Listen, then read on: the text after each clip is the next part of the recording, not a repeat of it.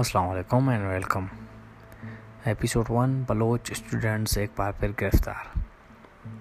جیسے کہ آپ جانتے ہیں کہ بلوچستان کے لوگوں نے ہر ممکن بدترین دن دیکھے، چاہے مسنگ پرسنز کی شکل میں ہو یا بلوچ نوجوانوں کی مسخ شدہ لاشوں کی شکل میں۔ اب بلوچوں کو ایک اور ظلم کی داستان کرونا وائرس کی شکل میں دیکھنا پڑ رہا ہے۔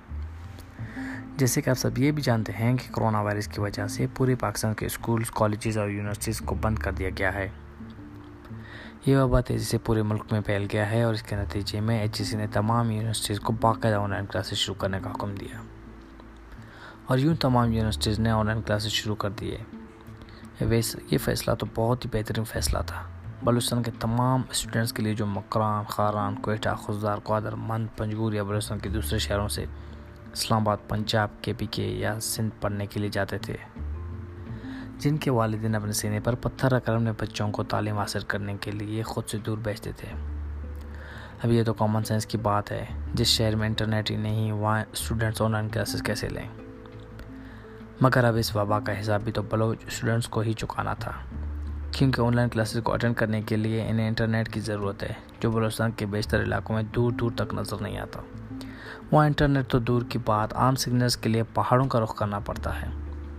اب اس فیصلے کے خلاف بلوچ اسٹوڈنٹس نے پرامن مظاہرے شروع کیے اور مطالبہ کیا کہ آن لائن کلاسز کے فیصلے کو واپس لیا جائے، کیونکہ ان کے علاقوں میں انٹرنیٹ نہ ہونے کی وجہ سے وہ آن لائن کلاسز اٹینڈ نہیں کر سکتے، ان کے اٹینڈنس مس ہو رہے ہیں، وہ تعلیم حاصل کرنا چاہتے ہیں۔ اس فیصلے کے خلاف شال کوئٹہ میں بلوچ اسٹوڈنٹس نے تین دن کا پرامن احتجاج کیمپ کا انعقاد کیا، اور آج تین دن پورے ہوئے تو وہ پرامن احتجاج ریکارڈ کروانے کے لیے ریلی کی صورت میں کیمپ سے بلوچستان ہائی کورٹ تک جا رہے تھے کہ سرکار نے پولیس کو آرڈر دی انہیں وہاں تک پہنچنے نہیں دیا جائے، اور اس طرح پولیس نے ہماری بہنوں کے دوپٹوں کو پکڑ کر انہیں شال کوئٹہ کے سڑکوں پر گھسیٹا، ہمارے بھائیوں پر بدترین تشدد کیا۔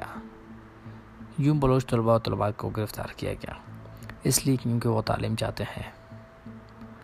آن لائن کلاسز کے لیے حکومت نے سہولت دینے کے بجائے اسٹوڈنٹ کو گرفتار کروایا۔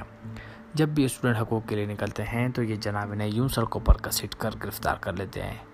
یہ پہلی بار نہیں کہ ہمارے بہنوں کو گرفتار کیا گیا، انہیں سڑکوں پر گھسیٹا گیا، یہ پہلے بھی ہو چکا ہے، یہ آئندہ بھی ہوگا۔ بلوچوں کے قسمت میں یہ سب روز اول سے لکھا ہے۔ تعلیم دوست بلوچ اسٹوڈنٹس کی اپیل ہے کہ حکومت تمام بلوچ اسٹوڈنٹ کو گرفتار کر کے انہیں موبائل، انٹرنیٹ اور لیپ ٹاپ فراہم کر کے کرے، تاکہ وہ تھانے میں اپنے آن لائن کلاسز اٹینڈ کر کے اپنی تعلیم جاری رکھ سکیں۔ آخر میں سوال اس سلطنت کے بادشاہوں سے، بلوچستان کو آخر اس حد تک کیوں پہنچایا جا رہا ہے کہ بلوچ اسٹوڈنٹس قلم چھوڑ دیں؟ آخر کیوں؟